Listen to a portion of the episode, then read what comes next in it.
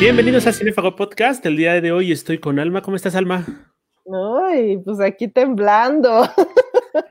Vamos a hablar de una... miedo. Hoy vamos a hablar de una serie que están estrenando en Netflix precisamente este año y que hubiera sido un hitazo, súper hitazo, si lo hubieran estrenado en los 90, ¿no? Estamos hablando de Haunted Latinoamérica, la versión latinoamericana de esta serie eh, que iba, que habla de fantasmas, Almas. ¿Qué te, qué te pareció? Uf, bueno, mira, la verdad es que em, mi novia es como súper fan de las películas de terror. A mí me gustan también, pero no tanto. Pero cuando vi el cartel dije, ¿qué es eso, Haunted? A ver, ponle. Y enseguida, ¿no? Lo pusimos, entonces lo empezamos a ver. Vimos que era una serie, es una serie como de cinco o seis capítulos, este, si no me equivoco. Y, y entonces sí son cinco capítulos. El primero es La Casa Maligna, justamente, del que vamos a platicar hoy. Y pues me parece una muy buena producción. O sea, creo que Netflix, casi todo lo que sea de Netflix es muy buena producción. O sea, se nota la cantidad de dinero que le meten y creo que las, o sea, creo que lo llevan muy bien. Eh, yo te puedo decir que al final, después de verla, me paniqué. o sea, fui al baño, y, o sea, era de noche, entonces dije, puta madre, no quiero ver, no quiero ver, no quiero, ¿no? Entonces si les gustan las cosas de terror, les gustan pues, como todas estas anécdotas de lo paranormal, creo que esta, esta serie les puede, les puede latir bastante. Ahora, creo que me gusta mucho este tipo de producciones porque hace mucho que no veíamos en México una crestomatía tan intensa. Me acordé de las cosas que hacía Patti Chapoy o Mujer Casos de la Vida Real en estos sentidos pero sí siento que el formato de entrevista no ayudó en este primer episodio. Mientras Brisa, que es nuestra protagonista, está hablando de las cosas, de repente la producción como que se toma ciertas libertades. Dice, es que amanecí en, la, en otra habitación, ¿no? O amanecí en otro, perdón, me desperté en otro lado y resulta que ya estaba flotando y haciendo sonidos guturales y demás. Sí da mucho miedo, pero no me concuerda con lo que está diciendo este personaje. Sí, bueno, lo que, porque yo ya empecé a ver como el segundo capítulo y lo que noté es que justamente tienen ese formato del que hablas tú, ¿no? De que están sentados en una sala y toda tétrica, toda de vamos a contar historias de terror. y entonces, pues obviamente nos sientan al, protagonista de la historia en el sillón principal, ¿no? Y alrededor, pues a otros personajes que estuvieron involucrados en la historia lo que yo no entendía muy bien al principio de la, de como cuando empecé a ver esta serie, fue si era una ficción, si era un relato real, si estaba basada en una historia, si eran actores los que estaban platicando, ¿no? Porque al principio decía algo así como basado en una historia real, pero la neta es que yo como que no lo registré. Y conforme fue pasando el capítulo, dije, ok, creo que es una historia que nos está contando la persona que lo vivió y hay una crestomatía, como, como bien decías, ¿no? Este, pues por parte de la producción de Netflix. creo que sí, efectivamente hay unas situaciones bastante exageradas, eh, cuestión como de, de levitación, ¿no? Nunca, por ejemplo, nunca describe a los entes que ella vio, sin embargo, nosotros los podemos ver como personajes prácticamente eh, desencarnados, diabólicos, con los ojos relucientes, en fin, ¿no? Eh, creo que, creo que ese tipo de licencias se las dio a sí mismo el productor, como para justamente adentrarte en una historia de terror, ¿no? Y creo que exacerba a lo mejor los testimonios, o sea, es como de, bueno, de repente ya volteó y vio acá la mona, ¿no? Cuando en realidad ella no lo dice, o sea, ella no lo está diciendo pues en voz en off ni nada de, y entonces vi cómo se doblaba, ¿no? Solamente dice, y entonces después de ese movimiento, y Tara, pues ya sabíamos con la crestomatía lo que había hecho, eh, bueno, en el segundo episodio la muñeca o en el primer episodio la mamá, ¿no? O sea, es como como que, como que te van narrando las historias eh, y no sabes exactamente. En, el caso de la casa maldita, bueno, pues hay un chingo de historias eh, de lo paranormal donde te hablan de, de casas que están embrujadas, ¿no? Que, que, tienen ahí como entes o que tienen, que tienen cosas ahí suspendidas, energías, este, y bueno, muchas veces concuerdan algunas situaciones, pero siempre creo que en los relatos de terror, pues lo hacen mucho más grande, ¿no? Creo que es muy valioso que tengas a las personas ahí de frente porque te da a entender que esto sí sucedió, ¿no? Eh, da, da, esta ilusión y me gusta también que los personajes se parezcan a sus actores que los representan, pero creo que también eh, mencionan mucho esta parte de los niños, de qué sienten los niños y demás, y yo los veo bien secos. No, sí, eh, sí, me acuerdo que sentí muy mal, ¿no? la parte, ¿no? El super secreto que dice, esto nunca te lo dije, ¿no? Pero temía que nos ibas a hacer algo. Y yo, no manches, ¿cuál es la revelación? Entonces te, saca, te saca mucho de onda, pero creo que la serie está bien construida. Eh, no me gustan a mí las películas de terror, pero sí andas saltando y saltando a cada rato, sobre todo si estás solo, es de noche y pues no te estás este, sin luces, ¿no? Pero creo que es una buena apuesta. O sea, me gusta que se hagan cosas diferentes en este tipo de cosas.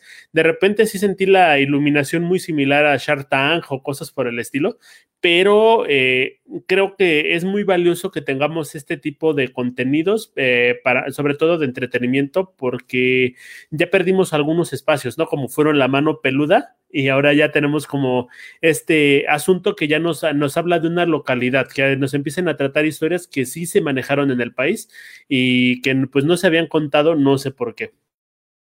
Sí, justamente, o sea, México es como un país donde creemos mucho en los fantasmas, creemos mucho en las posesiones, o sea, obviamente siempre hay como situaciones este, de lo paranormal vinculados a nuestra cultura, ¿no? A nuestra concepción, a nuestra cosmovisión. Y entonces creo que es bien interesante que retomen este tipo de géneros porque al final es algo que nos gusta ver. O sea, sí puede ser de entretenimiento, pero hay mucha gente que realmente asegura a, pues, ver fantasmas o ver apariciones o tener, haber vivido situaciones que no tienen explicación, ¿no? Yo en lo personal, por ejemplo, creo que existen cierto tipo de cosas, no creo en todas las anécdotas que cuentan, pero sí creo que, que sí ocurren situaciones ahí que no te puedes explicar que no sé si son energías negativas, no sé si son demonios, no, o sea, no sé, yo no podría decir, sí, yo creo que son demonios o yo sí creo que son posesiones, pero eh, creo que existen situaciones o cosas ahí medio raras, sin explicación, eh, pues que de, de, pronto te invaden, de pronto te, pues te pueden transformar, ¿no? Y en el caso del, del, del suspenso, del terror, o sea, de este género, eh, digamos, en, en términos audiovisuales, ¿no? De, películas o de series de televisión, sí hemos tenido cosas bien interesantes en México. Por ejemplo, nos decías lo de La Mano Peluda, que es uno de los programas de radio, pues, más emblemáticos, ¿no? De este género acá en México. O sea, creo que la mayoría de nuestra generación crecimos de niños escuchando las historias, ¿no? De posesión, de, de todo, todo lo que había como alrededor de, estas, este, pues, pláticas, ¿no? De, de cómo se posesionó, cómo el diablo lo hizo matar a fulano, etcétera, o cómo se le apareció el fantasma, o cómo le hicieron un exorcismo, ¿no? O cómo le hicieron una limpia a su casa. Yo, por ejemplo, en mi casa, pues teníamos también esta costumbre de, las limpias, ¿no? Mi abuela, mi abuela nos hacía limpias cuando teníamos un susto, nos limpiaba con un ramo de ruda y con un huevo. O sea, para nosotros, o sea, yo a lo que voy es que en México siento que tenemos esto, ¿no? Siento que tenemos esta tradición, siento que tenemos esta cultura, pero muchas veces ya hemos perdido em, en los productos de entretenimiento, pues este tipo de de series o de películas que sí te provoquen algo, ¿no? Que sí te, que sí te metan en la historia, que sí te provoquen suspenso, que sí te hagan a lo mejor preguntarte, ¿será que sucedió? O sea, creo que la mayoría de las que se hacen son bastante chafas y creo que en este caso está bien logrado. O sea, logra el objetivo de que sí te pone un poquito la piel de gallina y si lo estás viendo de noche y sales al baño o no te quieres asomar abajo de la cama, creo que cumplió con el objetivo. De entrada, por ejemplo, si buscas en Google películas de terror mexicana, te va a aparecer Macario entre ellas. Entonces, no se entiende muy bien el mercado. Eh, tenemos joyas como Kilómetro 31 o Vacaciones del Terror, que la una está divertida, ¿no? La dos ya la, la, platicaremos algún día, pero sí, o sea, siento que México ha dejado muy de lado las producciones audiovisuales de terror porque generalmente no salen bien, ¿no? Y cuando le meten muchas ganas, tampoco salen bien. Entonces, creo que esto es como el formato que era el, ideal para permear en el público mexicano. De entrada tienes productos como Mujer Casos de la Vida Real, historias engarzadas, eh, la historia detrás del mito, eh, inclusive Hazaña, el del deporte vivo, son como este tipo de producciones que nos van narrando, que nos va acompañando la persona que lo vivió y que alimenta muchísimo el morbo, ¿no? Porque a fin de cuentas lo que alimenta el terror es el morbo, cómo los van a matar, cómo van a oír, cómo se va a aparecer el fantasma. Y y creo que también es interesante la forma en la que le dan este forma material a este niño fantasma, porque me recuerda muchísimo a lo que hizo Guillermo del Toro en El Espinazo del Diablo. Es un niño que no te aterroriza, pero por la situación se vuelve atemorizante, ¿no? Sí, eh, o sea, en México, como bien dices, ya es too much drama, o sea, nos gusta el drama, pero estamos llenos de drama, ¿no? En todas las telenovelas son drama y comedias románticas también, pero pues qué pasa con el género del terror, ¿no? Y como bien dices, hay una línea muy delgada donde el terror se puede volver una comedia, entonces no es fácil hacer una película o una serie que realmente te dé miedo. Creo que lo positivo de esta serie es que al apegarse un poco al formato de, de, te voy a contar un cuento, ¿no? De te voy a contarlo, mi lo que a mí me pasó, mi testimonio, lo que yo viví. Creo que eso de entrada ya te da como esa certeza de si ocurrió, de pues estoy oyendo un testimonio y pues esto es lo que pasó, ¿no? Y entonces sí, bueno, ya lo demás todo es ficción, o sea, de, en el sentido de pues si está levitando, si aparecen estos monos, si aparece un niño ahí. Pero me parece bien interesante, como dices, por ejemplo, el, el niño ahí, este, como de Guillermo del Toro, ¿no? Que, la, señora pues lo, lo, relata o lo describe como, como alguien que le dio mucho, como mucha tristeza ver, ¿no? Como mucha, mucha nostalgia, mucho, mucho dolor. El, el, pensar que está ahí atrapado con personajes. De hecho, no te lo dice, pero de alguna forma medio ponen ahí como que era un niño secuestrado o algo así.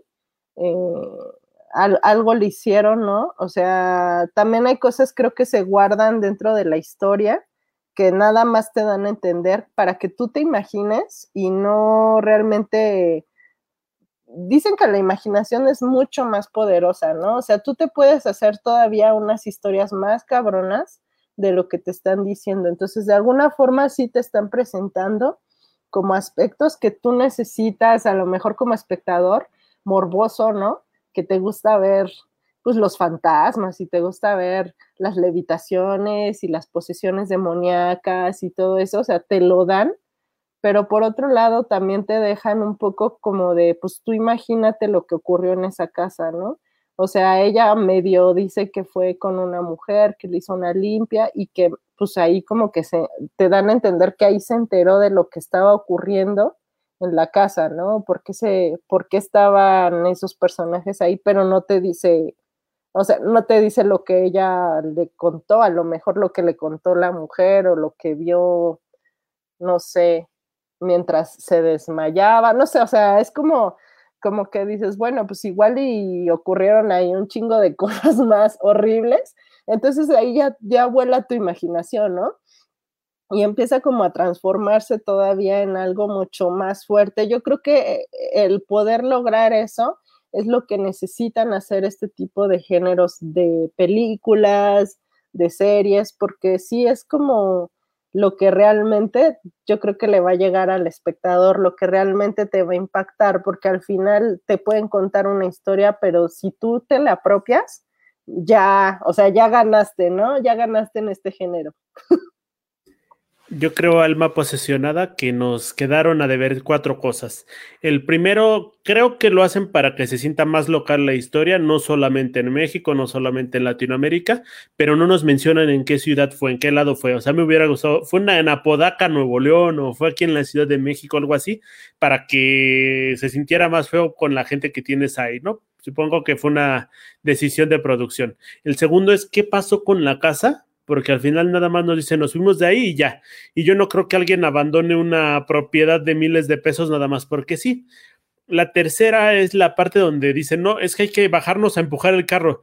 Se bajan, se tardan más tiempo en bajarse que empujándolo, que empujándolo para que arranque, ¿no? Y la cuarta que a mí sí me sacó mucho de onda, hay un albañil que entra a la casa y se ve espantado por este espíritu, ¿no? Pero si lo ves, está arreglando una llave de la jardín, del jardín, ¿no? O sea, no es un trabajo de albañilería, es un trabajo de plomería. Entonces, siento que hubiera sido un poquito más, este, igual ya se estaba midiendo una pared o algo así, creo que era más fácil de solucionar esa parte. Sí, como, poner una cerquita o algo ahí en el jardín o algo. sí, bueno, bien lo dice Niño Morboso, nuestro niño morboso Momo. Este, creo que tiene varios errores, obviamente, en, la, en la, en la, pues sí, en la producción o ahí en la narración. Eh, yo también dije, ay, no manches, ¿no? O sea, yo creo que ya desde que ves que mueve la pinche cuna, te sales volando de ese pinche lugar, ¿no? Desde que se abre la pinche puerta del ropero, vámonos a la chingada, ¿no? O sea, hay muchas cosas que como que suceden que dices, en la vida real yo no actuaría de esa forma, ¿no? O sea, bueno, yo hubiera gritado, yo hubiera, me hubiera vuelto loca, o sea, no sé. Pero creo que justamente, pues, o sea, e-, esos errores a lo mejor también te van metiendo en la trama, ¿no? Entonces, siento que pues sí es un acierto en ese sentido y tiene muchos, muchos errores, este, pero creo que en general es una buena, es una buena oportunidad para que te dé miedito en la noche, o sea, vamos, a vamos a escuchar este, historias de terror, pues sí te cubren como el morbo, sí te hablan de, de situaciones que puedes creer que suceden, ¿no? Que mucha gente asegura que sí pasa, o sea, que no a lo mejor por nosotros no vivirlas, puede que no existan. Exactamente, yo también me pregunté lo mismo que tú sobre la casa, dije, ay, sí, qué chingona, y la vendió y ya posesionada la pinche casa, ¿no? Oye, por lo menos darle una limpia o avísales que hay ahí algo, ¿no? Este, pues está de la chingada, pero así, así ocurre, o sea, la verdad es que también mucha gente vende pues sus propiedades y así, y a lo mejor no necesariamente está posesionada o tiene unos entes malditos, pero sí puede ser que haya ocurrido algo horrible ahí, ¿no? Por ejemplo, hace tiempo este, leí una nota de un güey que mató a su esposa, la, o sea, pues el güey ya está mal, ¿no? Eh, la, la envolvió como en bolsas de plástico y luego en unas cobijas y la metió en el ropero. O sea, la mató a golpes y luego la dejó ahí en el ropero y ahí la tuvo como siete días y ya como que los vecinos empezaron a preguntar, pues, ¿qué pasa? ¿Por qué no vemos a la señora, no? Si la señora siempre estaba aquí y pues como que llamaron a la policía porque era un güey violento que regularmente se agarraba madrazos a su esposa y bueno, pues al final al hacer una inspección la encontraron en el ropero, ¿no? O sea, imagínate ese tipo de situaciones vividas en una casa. O sea, está cabrón que, pues, o sea, se queda, yo digo, como una energía, una vibra mala, pero pues al final tú si vas como comprador y dices, ah, pues esta casa está chida y está barata, pues creo que me gusta, ¿no? Para hacer mi vida, pues no sabes lo que ocurrió ahí, ¿no? en realidad creo que hay muchas historias que se pueden contar así o sea, esta, por ejemplo, que yo, yo te narro, pues es una historia real, ¿no? Que salió en las noticias. Entonces digo, bueno, pues así como esa hay un chingo, ¿no? Entonces puedo creer que ocurran cosas terribles en un lugar y que, que se queden a lo mejor presencias. O sea, yo sí creo en ese tipo de situaciones de que puede haber algún tipo de energía que se concentre, no lo sé si a ese nivel de, pues, casi, casi que te, ¿no? Que te corten la piel o que te hagan levitar, o, sea, eso sí no, no lo sé, nunca me ha pasado. No conozco a alguien que me haya dicho yo levité, pero creo que nosotros somos un país, y vuelvo a decir lo mismo que decía al inicio, ¿no? somos un país que creen en, pues, en todo eso y que tenemos esta cultura así súper arraigada y pues sí, o sea, bien, o sea, para mí está súper bien el, el Haunted Latinoamérica. Creo que a mí también me hubiera gustado saber en dónde estaban ubicados, pues para ver, a lo mejor por el morbo, ¿no? De saber, no manches, en esa calle está esa casa o algo así, pero tal vez lo hacen como una forma también de, pues de resguardar la integridad de, de esas familias, no lo sé. O para que no haya denuncia por la familia a la que le vendieron ese domicilio, quizá también puede ser pero me gusta pensar en una cuestión que no se nos explica y que es bien interesante. Eh, hay algo que se llama recuerdos inducidos. Si, tú estás hablando constantemente con personas, cuando, sobre todo cuando eres niño, y esas te empiezan a hablar de situaciones, hay cuestiones que empiezas a recordar, pese a que jamás las viviste, ¿no? Entonces, aquí veo, creo que se explica una parte donde ella dice, es que después de que casi me muero, empecé a ver espíritus, ¿no? Y los niños también describen estas sombras, o sea, dicen que las vieron y me gusta pensar que más bien fue un recuerdo inducido de la mamá, aunque también está la posibilidad de que también como los niños y los borrachos dicen la verdad, igual y también ven fantasmas, pero a fin de cuentas creo que es una obra trabajada, eh, sí le hace falta un poquito en cuanto al guion o en cuanto a la continuidad, pero este, está súper perfecta para inclusive ver en familia, para asustarse todos contentos y de preferencia pues duerman en la misma cama después de verla, ¿no? Alma, ¿a ti te gustó? sí, sí, hay que dormir en la misma cama porque está cabrón. Eh, yo creo que sí es un buen paso hacer algo mucho más eh, formal en este género. O sea, creo que creo que vale mucho la pena retomarlo y hacer cosas interesantes. O sea, siento que no se tienen que hacer cosas extraordinarias. Una de las grandes películas de terror, pues yo creo que para todos es El Exorcista y justamente pues te habla de una situación de la que muchos hablan, ¿no? O sea, de que hay posesiones uh, demoníacas y que te hacen pues volverte otro tipo de persona y entonces necesita entrar como ya la parte espiritual, una religión como para sacarte ese demonio, ¿no? O sea, obviamente de ahí se han agarrado muchos, eh, pues para hacer que las limpias y que todo, ya todo tiene el demonio adentro, pero creo que, creo que hay situaciones bastante, bastante interesantes, bastante creíbles, bastante eh, positivas en el sentido del suspenso, del terror, que sí te pueden contar a través de una película, de una serie de televisión, este, y creo que vale la pena, o sea, porque al final pues también es un género que ha sido muy olvidado. Creo que este es un paso, pues para mucha gente a lo mejor que le interesa este tipo de, de, películas, ¿no? O de series y, y, que es una buena forma de retomar público, ¿no? Porque además es un género que, que vende muchísimo y poca gente se atreve a hacerlo porque es difícil. La verdad es que es difícil lograr meterte en ese personaje, meterte en esa historia y hacerlo creíble. Entonces, sí le fallan bastantes cosas en esta, en esta serie, pero pues sí vale, vale la pena. Yo creo que vale la pena. Pues con eso nos vamos, bandita, pero si usted está en una casa encantada, haga lo mismo que le dice a los personajes que haga, sálgase de ahí con una chingada, por favor.